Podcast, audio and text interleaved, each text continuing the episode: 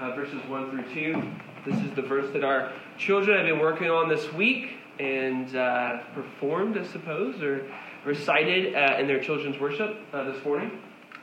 A prayer of Moses, the man of God. Lord, you have been our dwelling place in all generations. Before the mountains were brought forth, forever you had formed the earth and the world, from everlasting to everlasting. You are King. You are God. This is our New City Catechism. This is question 48. What is the church? God chooses and preserves for himself a community elected for eternal life and united by faith, who love, follow, learn from, and worship God together. God sends out this community to proclaim the gospel and prefigure Christ's kingdom by the quality of their lives together and their love for one another. Will you pray with me? Dear Lord, we are so thankful for this morning. Lord, I know that being Easter Sunday, that our churches are full, filled more today than other times of the year.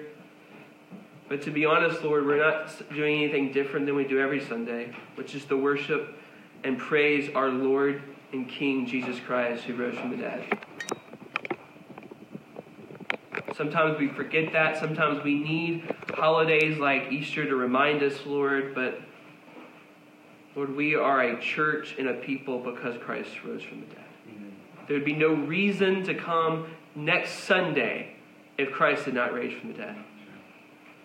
This is not a social club, it's not a building uh, for people who have nothing better to do with their lives, so they come on Sunday morning to have coffee and to dress up and to sing songs and hear someone speak from a book. But that we are here because, Lord, you have saved us and redeemed us, and that you have risen from the dead to give us hope. So we come together to worship you, to celebrate what you have done and what you are doing and will do Lord, I want to encourage us from the words of the Apostle Peter. Blessed be the God and Father of our Lord Jesus Christ. According to his great mercy, he has caused us to be born again to a living hope through the resurrection of Jesus Christ from the dead. To an inheritance that is imperishable, undefiled, and unfading, and kept in heaven for you who by God's power are being guarded through faith for salvation, ready to be revealed in the last times. Lord, thank you. Lord, I pray that this morning that for those of those of here who maybe it's the first time they've been to Redeemer, maybe it's the first time in a while they've been in church, Lord, may they feel welcome, may they feel loved, may you draw them closer to yourself this morning. In Jesus' name, amen. Our passage is from uh, the book, the Gospel of John, verse 14.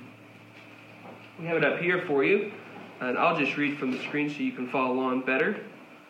Starting in verse 1 of chapter 14 of John. Let not your hearts be troubled. Believe in God, believe also in me. In my Father's house are many rooms. If it were not so, would I have told you that I go to prepare a place for you?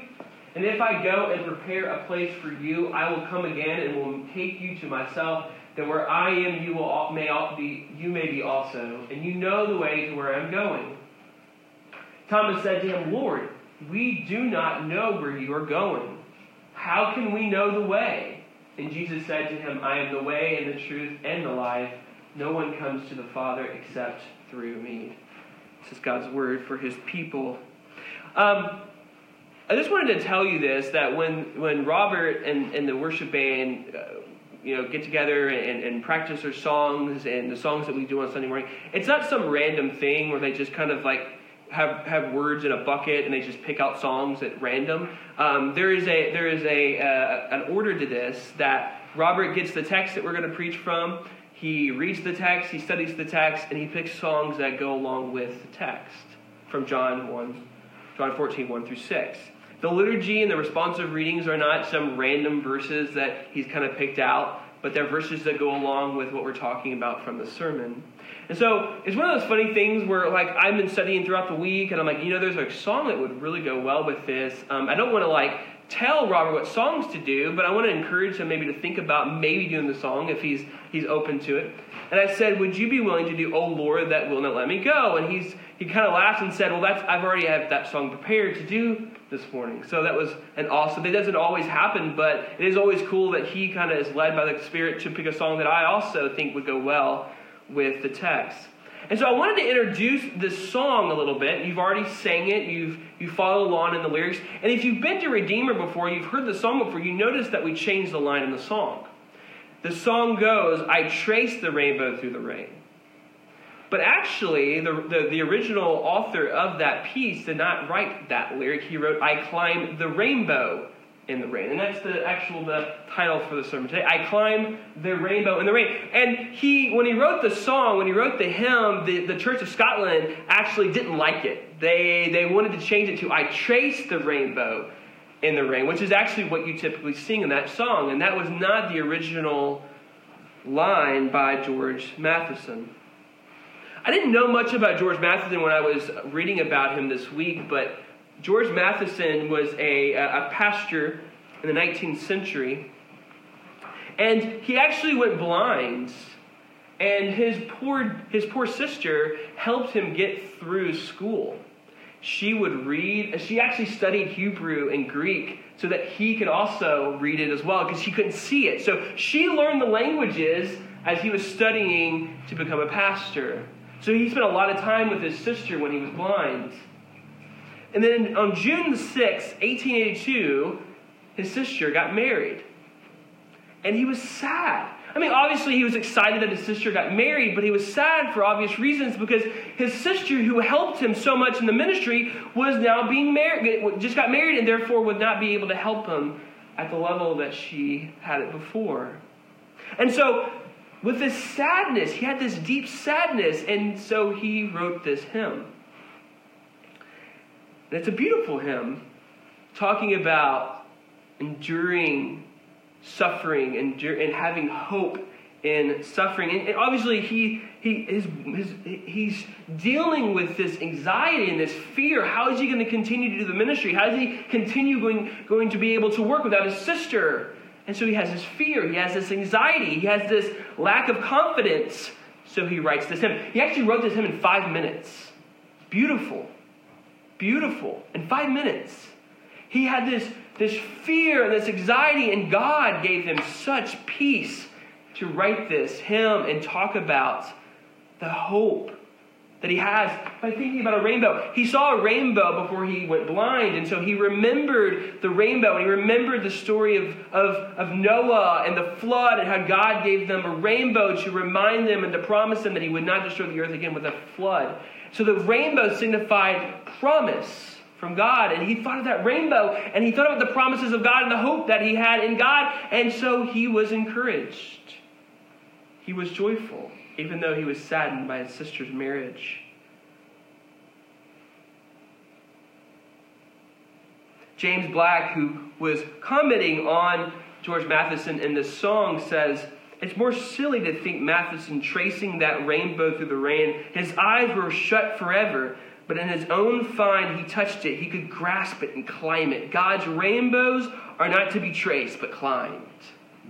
God's promises are meant to be climbed, to grabbed hold on, to embrace. Climbing the rainbow is claiming the promises of God. It's an active, passive, positive choice we make. It's an activity of the will, claiming these promises one by one, grasping their contemporary meaning, living in their assurances, and believing God is what climbing the rainbow really means. So I want to talk about the glories of our heavenly hope are rooted in the redemptive acts of the past sealed today in the Spirit and prepared by Christ for tomorrow. Purposes I want to explain the hope of heaven is rooted in the character of God. To explain the hope of heaven in Christ is sufficient for all. To motivate Christians to have hope from the redemptive act of the past. To motivate Christians to have hope from the present realities. And to motivate Christians to have hope from what is to come. On Tuesday, for some of y'all who weren't able to be here, we talked about the cross the suffering that Christ experienced on the cross. Not only just physical suffering, which we've talked about for several weeks, but the spiritual suffering of Christ. That he endured hell on earth for our redemption, the cross. So now we want to talk about the crown, the crown of glory that is promised because of Christ. And so our, our kind of our little mini series from Tuesday and today is cross and the crown. Cross and crown. So our past hope, that is point number one. Past hope. Hope is not something just future. We don't think of just we have hope because of some future promise. We also have a past hope. Something has happened in the past that gives us hope today. So we see in our passage in John 14, verse 1, it says, Let not your hearts be troubled. Believe in God, believe also in me. Why does Jesus tell his disciples, Don't let your hearts be troubled? What is he talking about? Well, on Tuesday, we, we, we kind of talked through John uh, 13, verses 33 through 36. Jesus is telling his disciples that he's going away, that he's going to be leaving them. Before that, he says in verse 21 of chapter 13, Truly I tell you, one of you will betray me. In verse 33 of chapter 13, Where I am going, you cannot come. Verse 36 of chapter 13, Where I am going, you cannot follow me now. Verse 38 of chapter 13, Truly I tell you, a rooster will not crow until you have denied me three times. He's talking to Peter, that Peter's going to deny him three times. So therefore, the, the disciples are troubled by all they've heard from Jesus. Some of us, one of us is going to betray you. I wonder which one's going to betray you. Why would any of us betray you, of all people? You're meaning that you're going to go away? Where are you going? Why can't we follow? You mean Peter? Peter, one of your, your inner three, is going to deny you? Peter? That's crazy. Why would he deny you? So it troubles them. It troubles them. These statements made by Jesus trouble his disciples. A man who they follow, they listen to, they love, they hoped in, and saying repeatedly that he's leaving them, they cannot follow. What did he tell Andrew and Peter? To follow me. What did he tell Matthew? To follow him. What did he tell Philip? To follow him. Now he tells them they won't be able to follow him? He must go alone? He says one of them is going to betray him. He says Peter will deny him three times. The news is troubling. Would we, if we were in the same position, if we were one of these disciples and we had followed Jesus for three years and saw what he did and said what he said, would we not be filled with anxiety and fear if we were in their shoes? Would we not be drained of any hope or confidence about our future? He's abducting, I mean, he is leaving, he's, he's abandoning his responsibilities, they may think. He's lowering morale amongst the ranks with rumors of betrayal and desertion. Why is Jesus, their king, emptying them of the hope and confidence built over three years of watching Jesus heal the blind, walk on water, feed the 5,000, claim the sea, calm the sea, and raise the dead? Why would he at this point empty them of all hope and confidence? Jesus, after stating his departure from them, betrayal by one of them, and Peter's eventual denials of him, he tells them, Don't let your hearts be troubled. He tells them not to lose hope. Even though the sky is quickly darkening, heavy rain is falling, and the water is rising around them, Christ says, Don't let your hearts be troubled. Why should I not be troubled? They may say. Shouldn't I be troubled? Shouldn't I be very worried about what you're telling me here? I mean, I, if you're if you're one of the disciples, you're like, I don't really like this plan. I'm not a big supporter of your plan here. I think we should talk about this. I think we should have a round uh, table discussion on your plan because I think it stinks. Where are you going? Why are you leaving? Why can't we follow? Why? Why? Why? Makes us think, why am I blind? Why? This is what George Mathis is probably saying. Why am I blind? Why is my sister leaving me? Why have you left me alone? Why have you brought me here? Why did you why did he or she get the job over me? Why are my parents getting divorced? Why is there trouble in my marriage? Why did you make me the way that you have? Why is this your plan of all plans?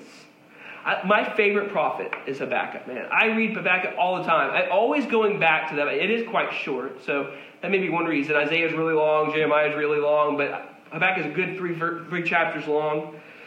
But I like that he's outraged by God, right? If you've ever read it, go home and read it. He's just, he's outraged by God and his plan. He's fired up. His heart was troubled. He saw no reason or purpose for God's way.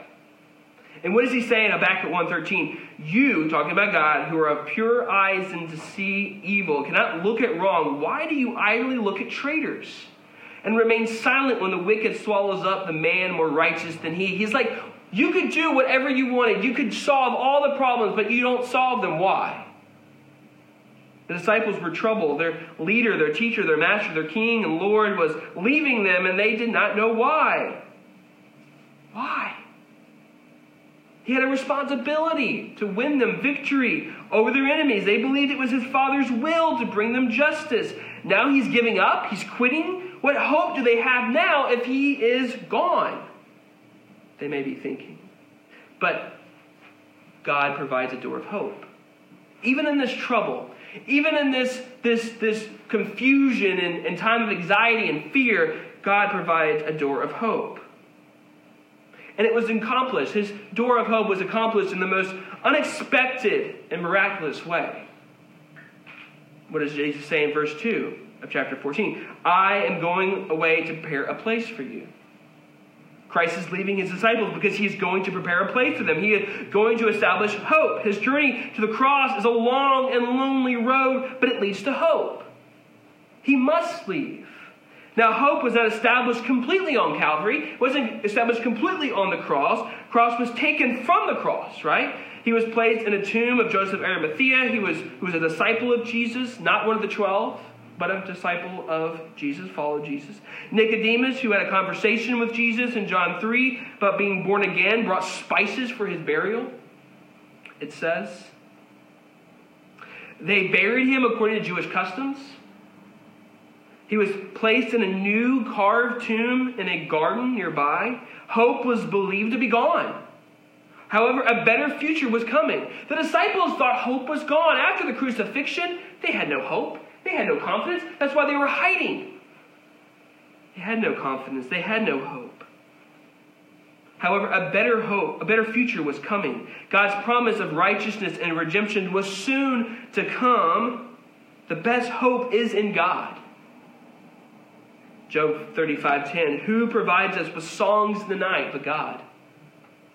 This night was the dark one of the darkest nights of all. Yet God provides a sweet song, a melody in the night. So what happens? Mary Magdalene goes to the tomb early on Sunday morning, Easter morning. And she sees that the stone was moved from the front of the tomb. Later, she sees a man outside the tomb Woman, why are you crying? Who is it that you're seeking? Supposing he was a gardener, she answers, Sir, if you're if you carried him away, tell me where he put where you put him, and I will take him away. Thinking that someone had taken the body, that Jesus was still dead, but just stolen and disturbed. Then Jesus said to her, Mary. Jesus says to her, Mary. She screamed. I think that she screamed. She may not have screamed, but I think that maybe she said, Teacher, really, really loud. You know, so surprised and so ecstatic, but also terrified that Jesus, who she saw crucified on a cross, is now alive. You would think she, like, you know, if you had books in your hand, you would throw them up in the air and you would scream, Teacher. She goes running back to the disciples, I've seen the Lord. Jesus has risen from the grave. And if Jesus has risen from the grave, then nothing else matters, really, right? I mean, after that moment, when the disciples realize and Mary realizes that Jesus has truly risen from the dead, nothing else mattered to those people. Didn't matter. The Romans didn't matter to them. The Jewish leaders didn't matter to them. None of those things mattered because their Lord Jesus has conquered death. They go, I mean, what else is there to worry about? I mean, Jesus is, was crucified, beaten, persecuted. Now he's alive. He's walking and talking and eating, and whoa, that changes everything. Nothing else matters. Death is no longer stronger. The curse has been defeated. The wages of sin is death, right? I mean, that's what Romans 3.23 says. The wages of sin is death, but Christ has just conquered death.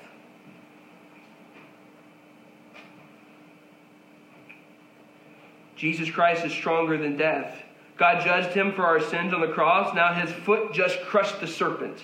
Genesis chapter 3. What a great image. He just stamped on, he just stomped on Satan's head. Tim Keller wrote in his book, Reason for God, I always say to my skeptical, secular friends that even if they can't believe in the resurrection, they should want it to be true. I think that's an interesting statement. If you, I mean, even if you don't believe that Jesus rose from the dead, you, you want it to be true, right? The thought that Jesus, this loving person, this loving teacher who was mishandled by the Romans and handed over to be crucified and beaten, uh, which is proving injustice, rose from the dead, you want that to be true. If resurrection is true, hope is guaranteed. Hope is secure. You can't take hope to the you can take hope to the bank. Death and sin has been defeated. What is there to worry about? What is there to be concerned about? Christ Jesus has risen from the dead. I wanted to tell a story about uh, Kara Tippett, who died of breast cancer in 2015. She wrote about her experience battling cancer at the end of her life. She says, My little body has grown tired of the battle, and the treatment is no longer helping. But what I see, what I know, what I have is Jesus. He has still given me breath, and with it I pray I would live well and fade well. By degrees, doing both, living and dying, as I have moments left to live, I get to draw my people close, kiss them, continually speak love over their lives, and get to pray into eternity my hopes and fears for the moments of my loves. I get to laugh and cry and wonder over heaven. I do not feel like I have the courage for this journey, but I have Jesus and He will provide. He has given me so much to be grateful for, and that gratitude, that wondering over His love, will cover us all and it will carry us, carry us in ways we cannot comprehend. What a great sister. I've never met her, but what courage. Why does she have courage? Because she has Christ. And what about Christ gives her courage? Because He rose from the dead. She knows that she's dying of cancer because she knows death has no hold on her. Hope stands us up to its knees in the past and keeps its eyes on the future. There's a balm for every pain and medicine for every sorrow. The eye turned backwards to the cross and forward to tomorrow. Christ's death and resurrection is the medicine for our sorrow. When you look back on the redemptive work of Christ of the past, you will be filled with hope.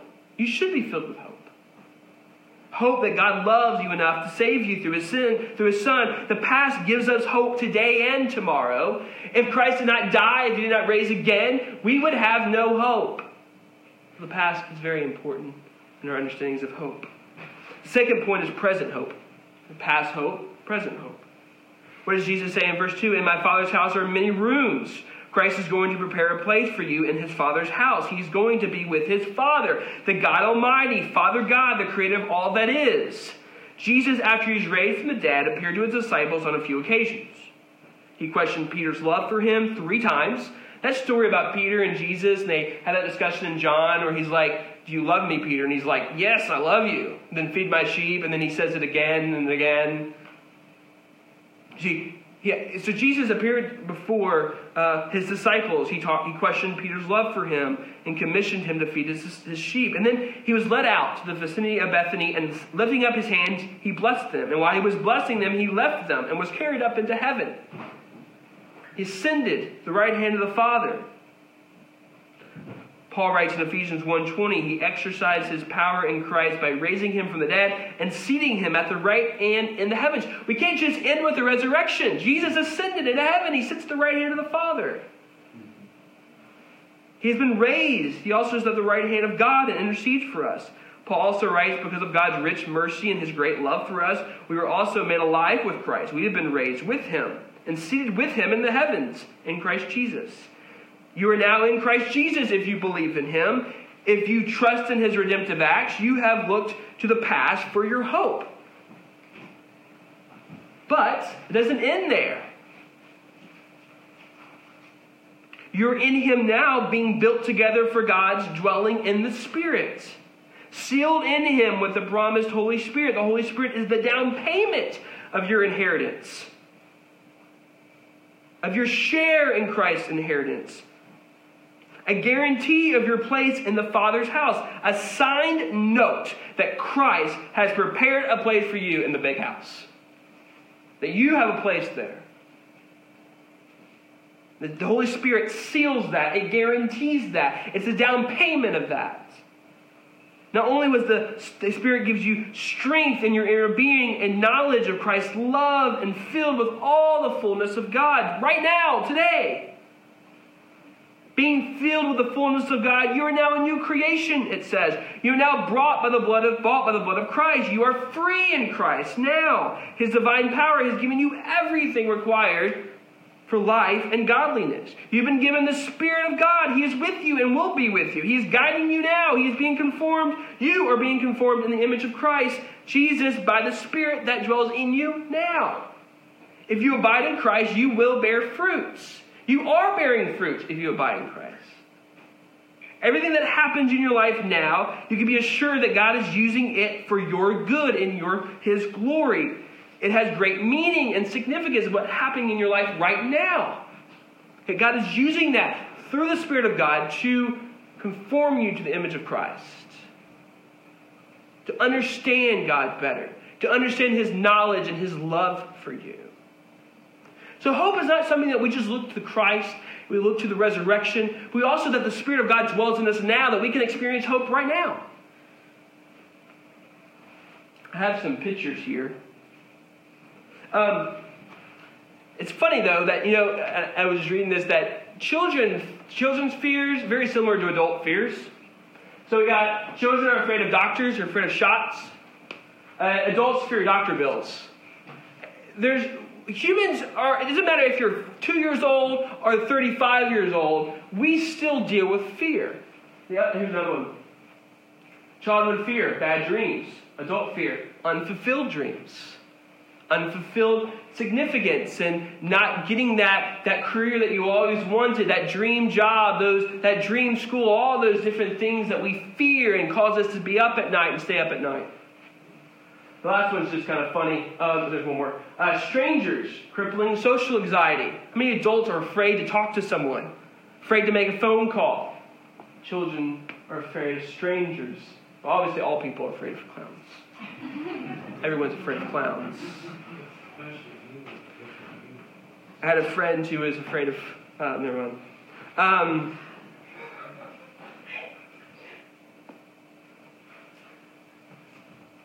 Meantime, in his beloved hands are ways, and on his heart the wondering heart at rest, and comfort for the weary one who lays his head upon his breast.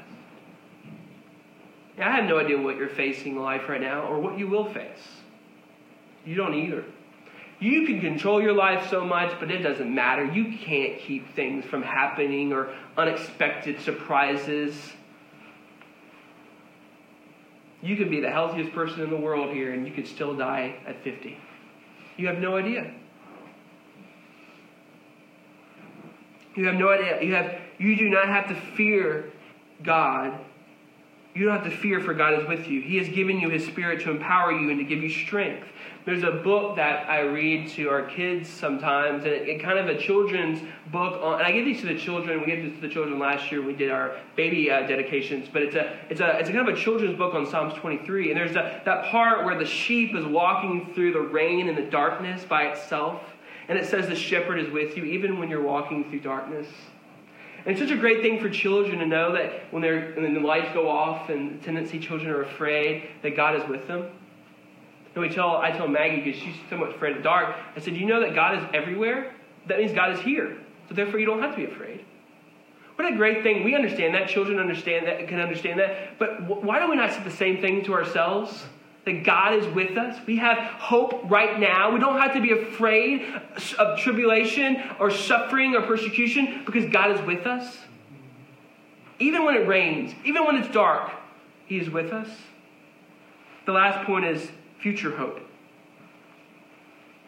C.F.D. Moule pictured hope as faith on tippy toes. John Calvin compared faith and hope. Hope is the expectation of things that faith has believed to be truly promised by God. Thus, faith believes God to be truthful. Hope expects that He will show His, his veracity at the opportune time. Faith believes God to be our Father. Hope expects that He will always act as such towards us. Faith believes the eternal life is to be given to us. Hope expects that it shall at some time be revealed. What does Jesus say in verse 3? of John 14, if I go away and prepare a place for you, I will come again and take you to myself, so that where I am, you may be also. Christ died, he resurrected, he ascended, he sent the Holy Spirit, and now he's preparing a place for you in the Father's house. In his Father's house are many rooms. God's house is sufficient for all. That's a good little point there. That, oh, he's got many rooms. Okay, that's kind of cool. No, no. That means he has enough rooms for everyone. It's sufficient. The disciples are like, oh, so we all can go? It's not just like Peter, James, and John. Like we all can be a part of this? There's enough rooms for all of us? There's enough rooms for all nations and all people. I love Paul's comment on 1 Timothy where he says that Christ saved the worst of us, the worst of sinners, which I am, 1 Corinthians 1.15. There's room for those people too. Big enough for people from every nation, the worst of sinners. 1 Timothy 1 15 through 16, the saying is trustworthy and deserving of full acceptance that Christ Jesus came to the world to save sinners, of whom I am the foremost. But I received mercy for this reason, that in me, as the foremost, Jesus Christ may display his perfect patience as an example of those who are to believe in him for eternal life. He has many rooms in his Father's house. Christ's salvation is sufficient for you, and also you have the privilege of abiding in Christ and God's presence. What a, what a privilege access and knowledge of God Himself through Christ Jesus. He has prepared the means of heaven for you. In the first communion, this is interesting history. In the first communion, Christians of the early church were given, in addition to bread and wine, a cup of milk and honey as a foretaste of the heavenly food in which the blessed partake in the kingdom of God. The future hope. Hope also looks to the future, a future that we have yet to experience, the hope of heaven and the redemption of our bodies. The work of grace and the life of faith will yet be crowned with final glory and in respect and of that great hope that we were saved. We wait with hope in Christ coming to bring us to himself and into his Father's house. When we think of our eternal crown, our eyes should gaze to heaven, the future. Too often, pe- people tell Christians that they should think about their crown of glory now, that riches and health and wellness is what your blessing is. And, brothers and sisters, that's not true. We are not immune to illness, sickness. That does not, when we have money in the bank, when we have health in our families, that does not mean that God loves you more than someone who does not have those things. When we think of our future hope, we gaze to heaven, a better country, a future that we have yet to experience. We wait with hope in Christ coming to bring us to himself and into his Father's house. When we think of our eternal crown, our eyes should gaze to heaven. Heaven is beyond our understanding, but not our comprehension. It will be amazing, astonishing, overwhelming, but it will not be strange. So David Calhoun says, going to heaven will not be like going to a foreign country where we don't know the language, the customs, or the people. It would be like coming home after a long, perhaps not so long journey into a distant land. It will feel right being there. I am the way, the truth, and the life. No one comes to the Father except through me, Jesus says in verse 6. Hope is in Christ. Hope not in yourself, but in Christ. Can we say that humans were created to love? The act of love is to give yourself over to another. When we think of Jesus Christ as the only way to God, some of us struggle with that understanding. Some of us struggle with that idea. Jesus says, Whoever finds his life will lose it, whoever loses his life for my sake will find it. Christ showed us what it means to be human. He showed us what it means to be our true self. He shows us what it means to be uh, people of this earth. Hence, why we should follow him alone, because he is the way, the truth, and the life. Timothy Keller also writes Traditional religions say if I obey the rules, then God accepts me. Whereas Christianity says that because I believe in Christ who has done everything for me, he has died in my place and I am accepted and therefore I obey the rules. For Christians, the rules are not at the center, it's Christ. People get too bogged down and oh, the Bible's full of rules, rules, rules, rules, rules. Actually, it's full of the redemptive work of God for you. He loves you. He loves you. It's not about rules, it's about Christ. He is the way, the truth, and the life. He brings us to Father God, who created us, who gave us life, who created us in His image. He loves us. He shows us how much He loves us by sending His Son Jesus. I do not obey the rules to be loved by God. I obey the rules because I am constrained by the love of Christ for me. So I trust and I'll believe. One of the I, I, some of y'all may know this, but I've, I've been taking doctorate classes in Louisville, so I have to go home, go to Louisville for a week, and then so I'm gone from home. There's no, there's not an exciting time in driving home from that week because I'm tired, uh, my mind is mush, and to be honest with you, I'm excited to be home with my family. And there's nothing better than walking home. Like walking in the door, your kids run at you, your wife is there, Lisa's there, and everything's like, oh gosh, I'm back. Like, thank goodness I've survived. I'm home. This is where I belong. I, I'm not meant to live in a hotel room for a week by myself.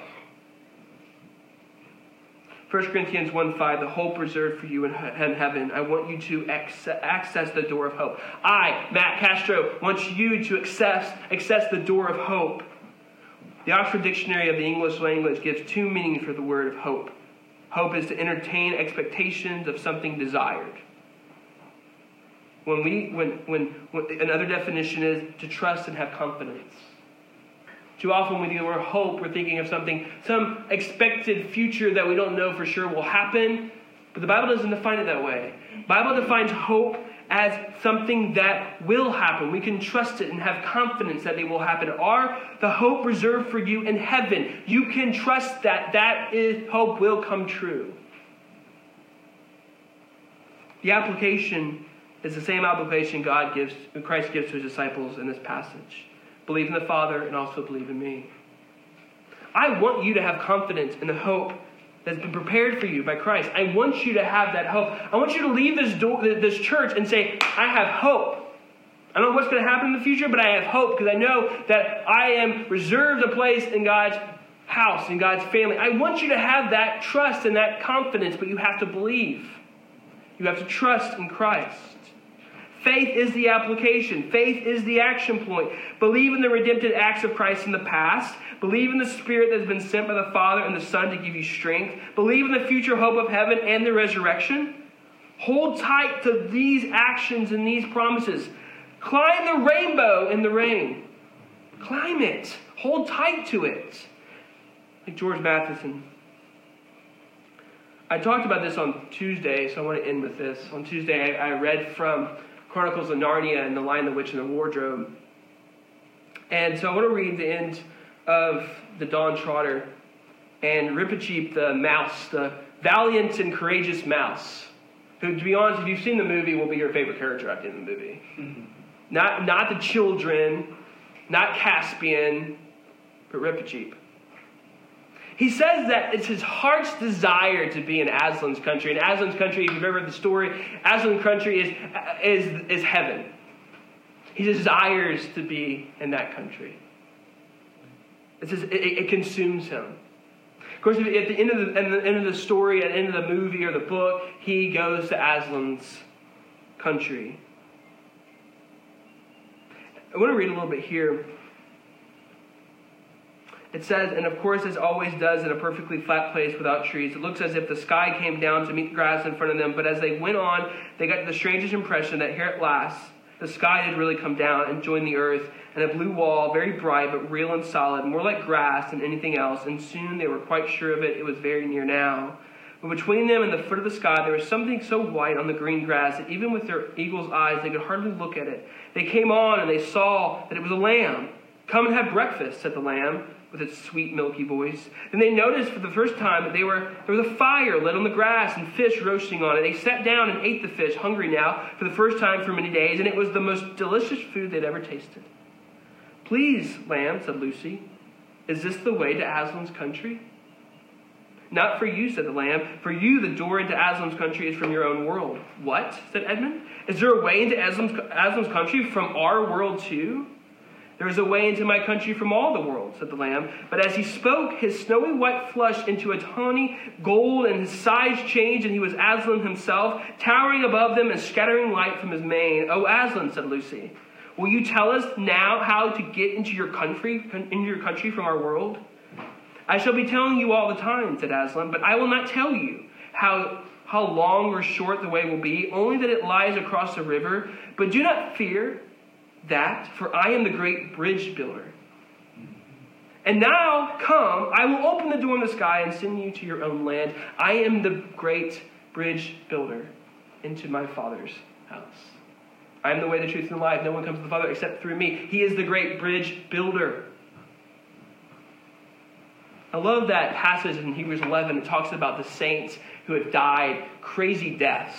It talks about their great faith. And it says that they wished for a better country. They desired a better country that is a heavenly one.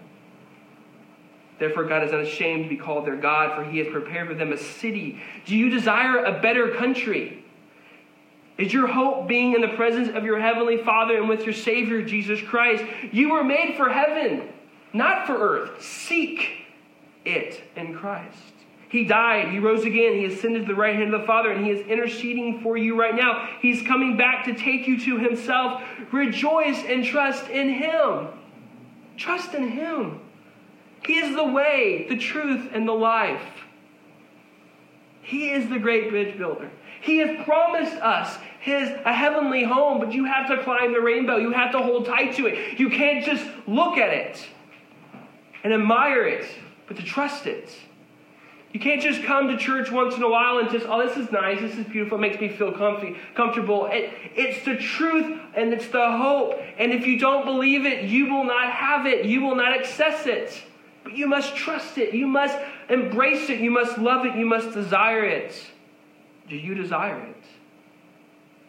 Will you trust it? Will you believe as the disciples who were tr- tr- troubled in their hearts, they looked at their, at their Savior and their Lord, and He says, Believe in my Father and also believe in me. That's how we are not troubled.